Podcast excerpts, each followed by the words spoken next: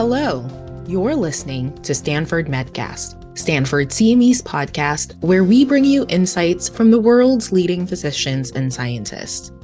If you're new here, consider subscribing to listen to more free episodes coming your way. I am your host, Dr. Ruth Adewuya.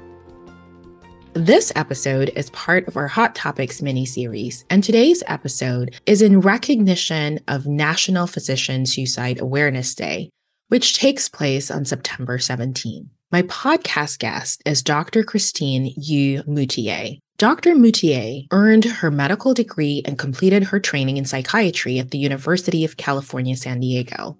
Since then, she has been a practicing psychiatrist, professor of psychiatry, dean at the UCSD Medical School, and medical director of the inpatient psychiatric unit at the VA Medical Center.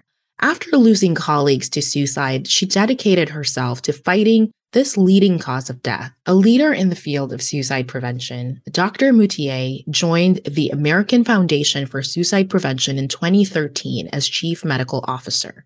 She also serves as co investigator for a large National Institute of Mental Health trial on the treatment of refractory depression and advises many organizations and Fortune 500 companies on mental wellness and suicide prevention. Thank you so much for chatting with me today, Dr. Moutier. Oh, it's my pleasure to be here. Thank you for covering this topic. I appreciate that this is a sensitive topic, but also a very important topic that we should all be thinking about and talking about. And so I wanted to start the conversation by framing the scope of what we're talking about. What does the data tell us about the rates of physician suicide? Well, we've known for a long time that the risk of physician suicide is very likely greater than that of the general population. And there's a little bit of uncertainty and controversy around that only because of our surveillance system for suicide in this nation is always a little delayed. It's a little bit fractured across the 50 states. And our occupational data is not super solid, but we also have studies that have looked at physician mortality due to all causes, including suicide, and have known for actually a number of decades that it is likely higher than the general population. Most definitely for female physicians compared to general population females. A little bit less clear for male physicians. However, if you synthesize a lot of data, what you'll see is that while the rates of suicide during residency training are actually lower than that of the general population, later in one's career, that is when rates tend to rise. We also know that for other health professional disciplines like nurses, their suicide rates have just now been established through research. And nurse suicide is also elevated at about twice the rate of the general population. We won't know about the impact of COVID for some time. And even then, it's going to be, as I mentioned, with some caveats around it, unfortunately. I think the main point to me, after living and breathing in this space for several decades myself, is that rather than focusing on the sort of numerical risk or rates, it's the larger picture where our pain points as physicians, what have been limiting us from making the most of our own mental health, our own resilience, and suicide protective factors for ourselves as individuals, for our colleagues, and then as a field and as local institutions, how do you change culture around all of that so that you are actually implementing what the science tells us and be an effective approach to reducing suicide risk? What are some of the risk factors for physician suicide? And the development of what we call a distressed physician? There are a number of well established risk factors for suicide that are true amongst the human population and then amongst physicians are accentuated. One of the most potent risk factors for suicide are mental health conditions that are going unaddressed or undertreated. We know that they're as likely to have been suffering from a mental health condition but less likely to have been engaged in treatment. And the thing is, when we talk about suicide and suicide risk in general, we have to always remember that while mental health conditions are one potent risk factor, suicide doesn't occur as the result of any one factor. So even a mental health condition on its own is generally not thought to be a direct path to suicide, but it's in convergence with other risk factors. So for physicians, what rises up in the psychological autopsy literature, which is very small, there's just a couple of studies that have looked at physician suicide decedents next to general population suicide decedents and looking at all of the deep dive medical, legal interviews with families, to determine what were the likely intersecting factors at play leading up to their death. And for physicians, what we now know is that they are three times more likely to have had a job related stressor, a disciplinary problem, something job related, three times more likely than the general population. And they are far less likely to have experienced the usual sort of stressors, losses that are very common preceding suicide for the general population. The last thing is they are 20 to 40 times more likely to have had substances in their system, in their toxicology reports at the time of death. And those include prescribed medications like benzodiazepines, antipsychotics, and barbiturates. So we do infer some things based on those few psychological autopsy studies that would say we have barriers. We're not taking care of our mental health conditions, even though we are highly educated, generally resourced, connected individuals that there's something in the way of that.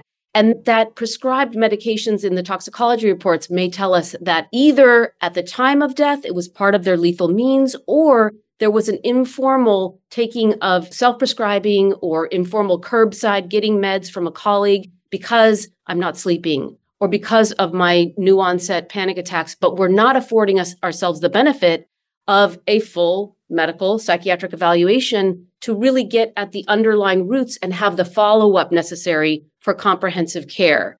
And so those are just some of the factors that rise up. We also know that perfectionism, shame, rejection, humiliation, those are common contributors before a person's attempt or death.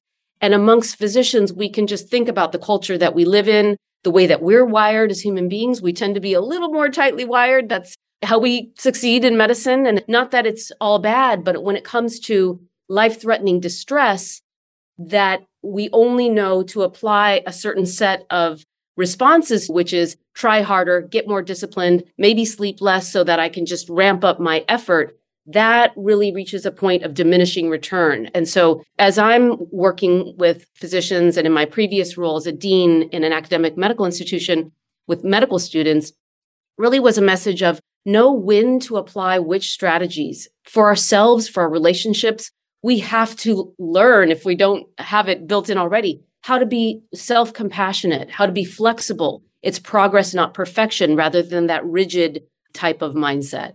One of the things that I heard you say is one of the important risk factors or stresses is work.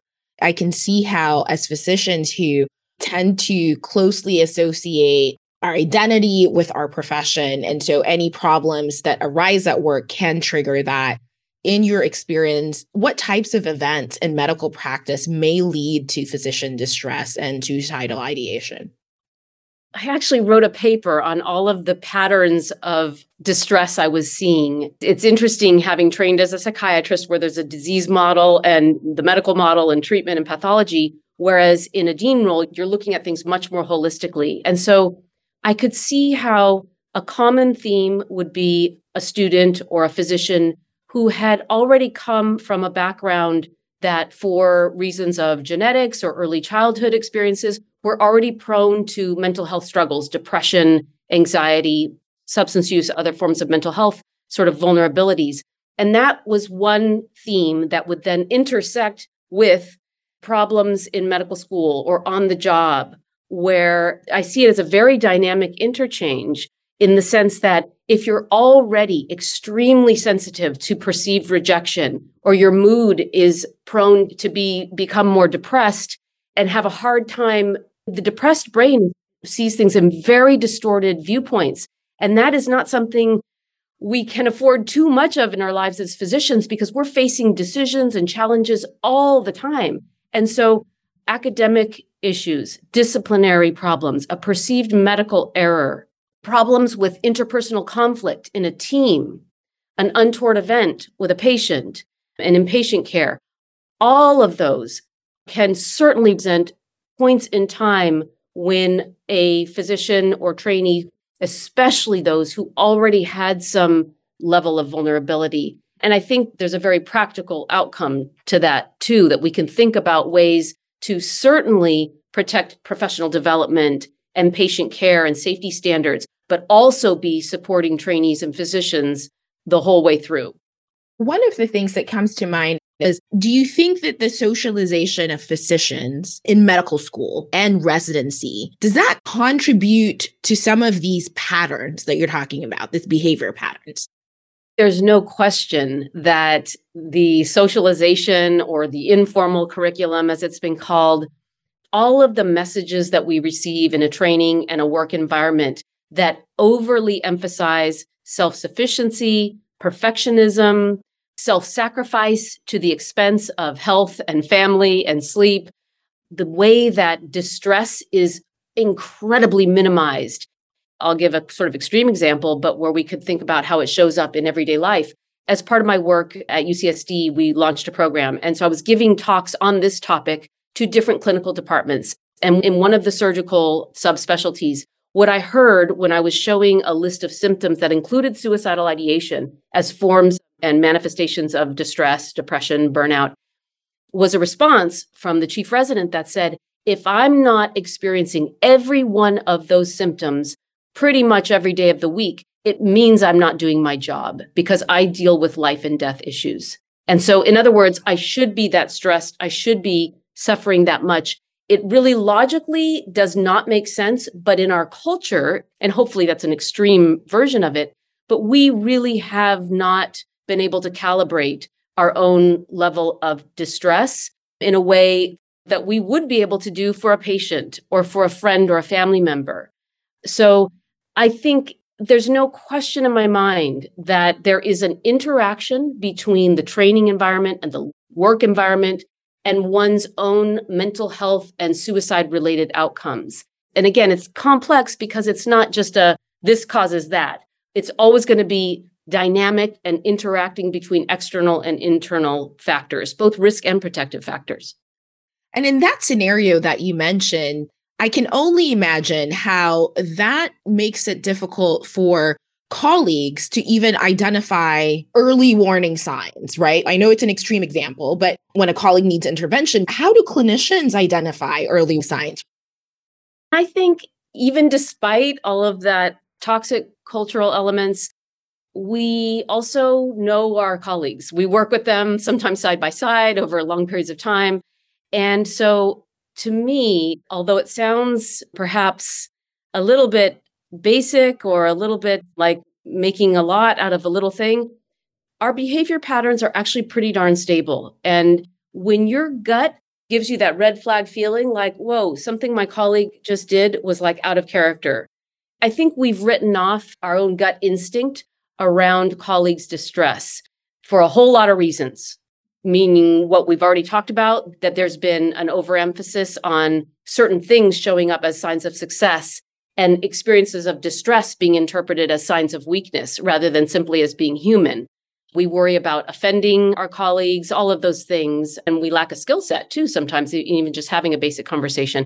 But I think things like just showing up late when they're usually on time. And I don't mean just one time thing, but again, when your gut tells you, whoa, like something seems off, it might be their tone of voice, it might be the way that they talk about either their patients or things in their personal life seem like they are overwhelmed and struggling. Certainly, they can sometimes use actual language that tips you off to the fact that their mental health is deteriorating. And those could be words like, I'm feeling overwhelmed. I feel trapped. If they talk about feeling like a burden to others, that is really big suicide warning signal. But again, I think that we have to remember too that we keep it so zipped up so that when you are actually seeing something on the outside as the observing colleague, it may in fact mean that what you're seeing is the tip of the iceberg. Now, it might not mean that. It's not an assumption, but what I'm also proposing is that we can be much more caring and attentive to one another. Like that sense of community that we actually are in this together and we need to be watching out for one another and we can take actions on that. I really like what you said that we're in this together. It's a community. And I think the more that we are vulnerable with each other, it will lower that bar. Like in that example that you gave, the norm is not for you to experience all of those distressing signs. It takes a safe space. It takes yeah. psychological safety within groups to be able to be vulnerable and have those conversations. That's definitely a way that we can move forward. So you talked about your colleague and some of the warning signs. The flip side is even more challenging when you flip it to yourself, right? So if you're a clinician and you want to make sure that you're taking care of your own well being, how do physicians go about recognizing those signs of distress, those signs of depression in themselves? Yeah, I went through a process with this for myself over a number of years. We're all unique individuals. So, distress, just plain old stress, will show up in different ways in each of us. And for some of us, let's take a really common one. When you get stressed, you tend to have a stomach ache, or you tend to start having trouble falling asleep, or you start waking up at three or four in the morning and it's hard to fall back to sleep because there's so much going through your mind. And obviously, stress and distress and mental health and the brain are also taking a form of physiological change. What I had practiced for myself and learned, and what I propose for other people to try out is to take a step back, have some self reflection, get very objective, and be a student of your own past, your own patterns. And just even in the moment of, let's say, if you are facing something very stressful, what are the first and second signals that pop up anew when you're in that stressful, challenging moment? And think back is that a stable warning sign for me? In other words, is that the thing that always pops up first? And then what happens next might be dependent on what level of intensity is going on in your life. And also, again, remember, it's about many of these things are multi determined. So, whatever your genetic loading is, if you've had a history of depression or trauma, if you've had early childhood adversity, those ACEs apply to us as well. So, I think that's the process. I know it might be different. It takes some real motivation to decide, okay, for me, it was I needed to actually face something that kept coming up for myself and it was disruptive for my own well being. By that time, I had children, I had patients, I was a dean in a medical school. So for me, and the way that I'm neurotically wired, granted, I needed to make it about I need to do this because I'm a resource to many roles and responsibilities in my life. So if I keep having these mini meltdowns, whatever it is for you that's jeopardizing your optimal mental health, not just stability, but optimizing it, you can find all sorts of different reasons to get really serious about that. And it's essentially learning how to develop a practice of self care that is highly individualized and efficient so that it's not just about doing yoga three times a week. It's about when I see this going on in myself, or even when I see this coming up on my calendar, now I've learned that it means that I'm likely to start ramping up into these kinds of mental health experiences and then getting ahead of that, making little decisions about how to manage that. So I do think you're right. It takes a psychologically safe space that may not be in the workplace, or it may be. It could be with a partner. It certainly, obviously, can be with a therapist, which is probably the most obvious and very efficient way to start really taking a look at how does this work for me? How do I tick? And how do I make some changes to optimize my thriving and flourishing? I also understand that you have lived experience with losing colleagues to suicide. I was hoping you could talk a little bit more about your lived experience with this topic, because I think that's very powerful. Absolutely. My own lived experience actually starts with my own mental health struggles, and those happened for me while I was in medical school. It led to a whole year off, which felt catastrophic at the time. And I actually think that because it wasn't just something that I could put a band aid on and move forward and move past, it stopped me in my tracks. It was a big deal. I had to get treatment, was in that way afforded the opportunity to have a much sort of deeper transformation where things like the internalized perfectionistic voices that I carried with me that I had amplified. I thought, yes, the environment you grow up in does matter, of course, but also who you are as a child and the way that you interpret those things and carry them forward. Invisible to me, I had the most demanding, punitive superego, meaning my own self talk. And so I really had to work through that. And I think because I was motivated and had to make a decision if I was going back to medical school, it sped up my process in a way of figuring things out. I don't know how to explain it otherwise because there was a deep transformation that happened so that even in six or eight months of therapy, I came to this place where I realized that I get to take up space on this planet because I'm a human being, not because I'm achieving. I get to breathe the air around me and I get to feel for myself the way that I feel so compassionately and with so much grace towards anyone else walking on the planet, but I wasn't giving that to myself. So that was my initial sort of transformative lived experience moment. And then fast forward in my residency, there was a medical student that I had worked closely with on a rotation, and he took his life. And that was my first experience with loss. And even though he wasn't a close family member, friend, he was a colleague, and that did stop me in my tracks. And then over a period of the next about 15 years, there were 13 faculty physicians at UCSD who took their lives. And I didn't know all of them, but it became part of our institutional history and story that I had the good fortune in a way. Again, it's like when you go through that kind of crisis, which you wouldn't wish on yourself or your worst enemy, but then it has value all of a sudden because all of that, those observations and passion that I got to experience because I had been in that environment where it did not feel safe for me to start dealing with these issues and talking about them at an earlier point in time. And so then fast forward after these number of suicide losses very tragically at UCSD, a number of us, my mentor and I, were put in charge to get to the bottom of this. How many people have died? Is there something that can reduce suicide risk? Because that wasn't clear at the time to most people. The science was just still burgeoning and growing. And also, what does the work environment have to do with an individual's mental health or suicide outcomes? And those are really excellent questions that thankfully now there is some data to speak to. But at the time, we had to go looking for it because it wasn't like you learn these things in medicine. And so that really, my own lived experience, my own, were very much part of my own journey to realizing that suicide is a major public health crisis, certainly in the nation, but including for our own selves and colleagues. And we can do something about that. We can change, we can implement simple and more complicated things that must be done in order to allow ourselves to be healthy. And I would add, allow us to be better physicians as well.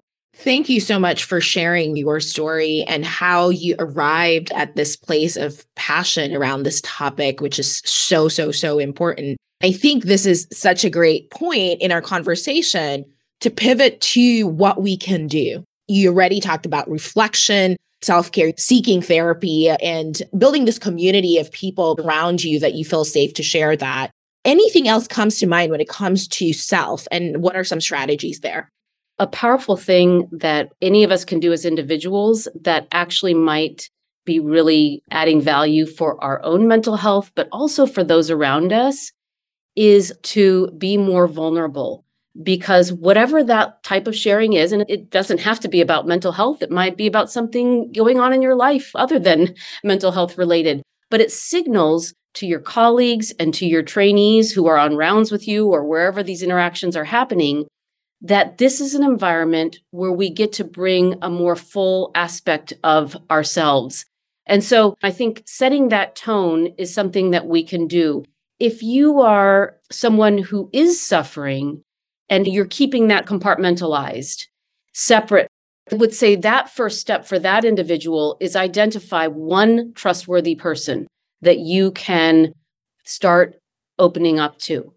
And while you might say, what is that going to do? How does talking about my problems help anything about my situation?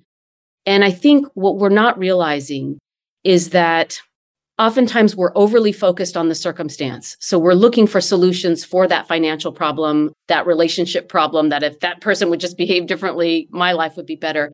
And what we're not realizing is that our brain, our mind, and the path to healing, all of that is the great mediator between our external circumstance and the outcomes that we're experiencing. And talking about it is that first, but sometimes ultimately powerful step in allowing all of these insights, the release of shame and stigma, so that we can actually start being much more proactive, which may or may not include, you know, all sorts of different things that you get to be the designer of, whether it's self care stuff, whether it's treatment, whether it's a peer support kind of experience clearly there is a stigma around mental illness. There's a stigma around talking about this issue.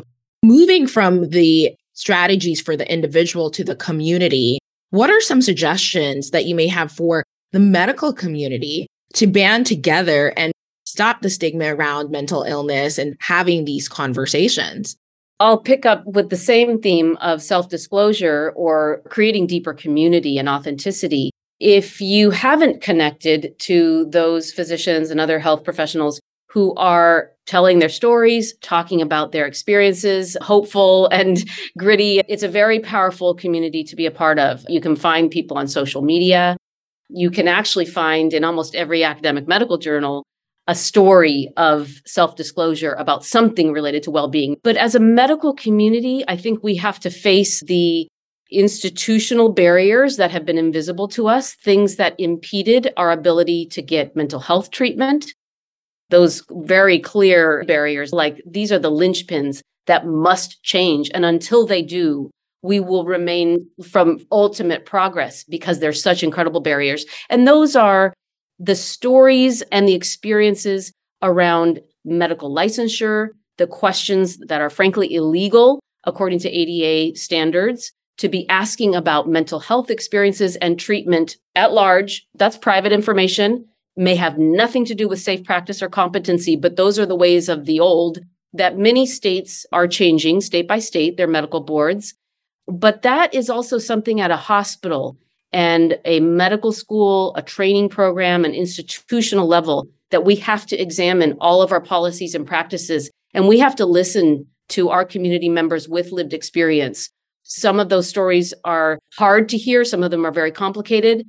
There are also others who have found hope and healing and can tell you what those barriers were in the way of a straighter path to them being connected to support and resources. So I think there's any number of things. I do want to say that we are in a time when every national body from the AMA to the AAMC, the ACGME, the National Academy of Medicine, the Surgeon General just released his report on clinician well-being and mental health, which included a section on suicide prevention. The sort of environment is ready for change. It's a question of how do we be strategic and build something over time? Because these are not going to be, oh, let's just set up a psychologist who's on campus that will take walk ins. That could be one part of a multi pronged approach but it ideally is strategic and sustained over time, and you keep evolving those efforts.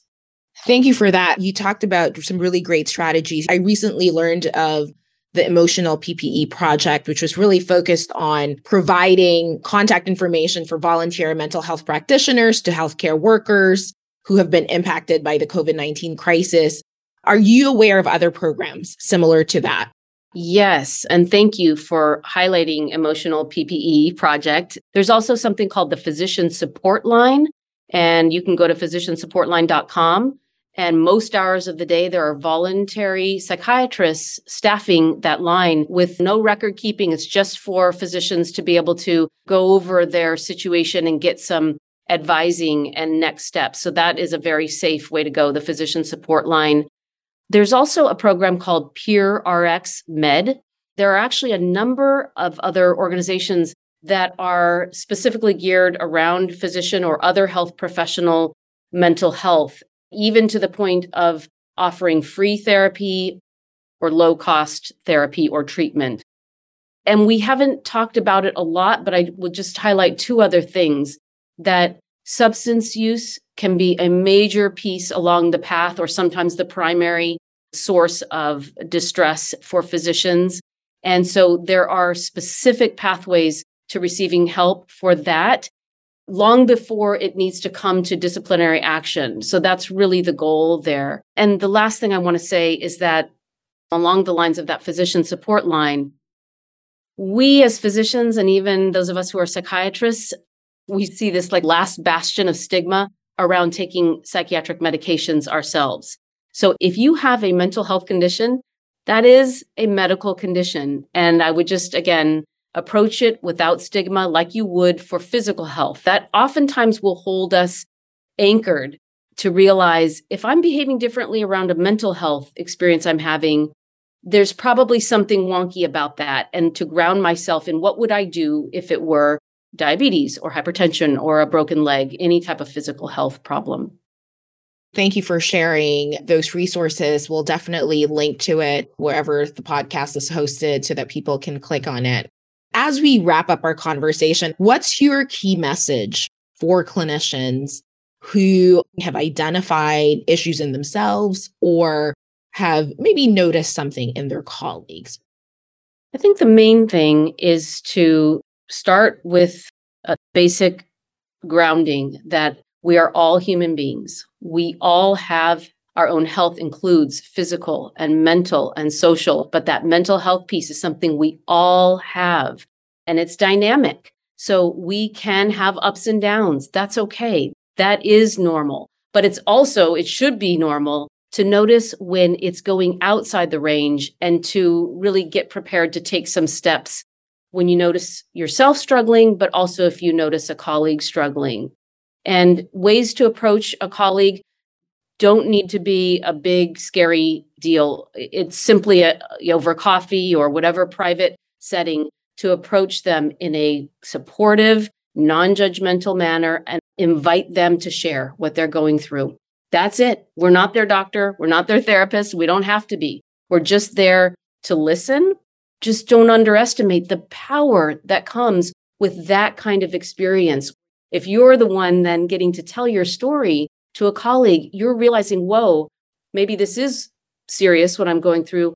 And it's okay to talk about this, even to a work colleague. And that might unlock my next steps for taking an important, potentially life saving next step. So, you know, that's my basic message. We're humans and we have mental health, and that's the starting point. Thank you so much for sharing all of your insights on this incredibly important topic. I appreciate you taking the time to speak with me today. Absolutely. Thank you so much again for highlighting this really important issue. Thanks for tuning in. This episode was brought to you by Stanford CME. To claim CME for listening to this episode, click on the Claim CME link below or visit medcast.stanford.edu. Check back for new episodes by subscribing to Stanford Medcast wherever you listen to podcasts.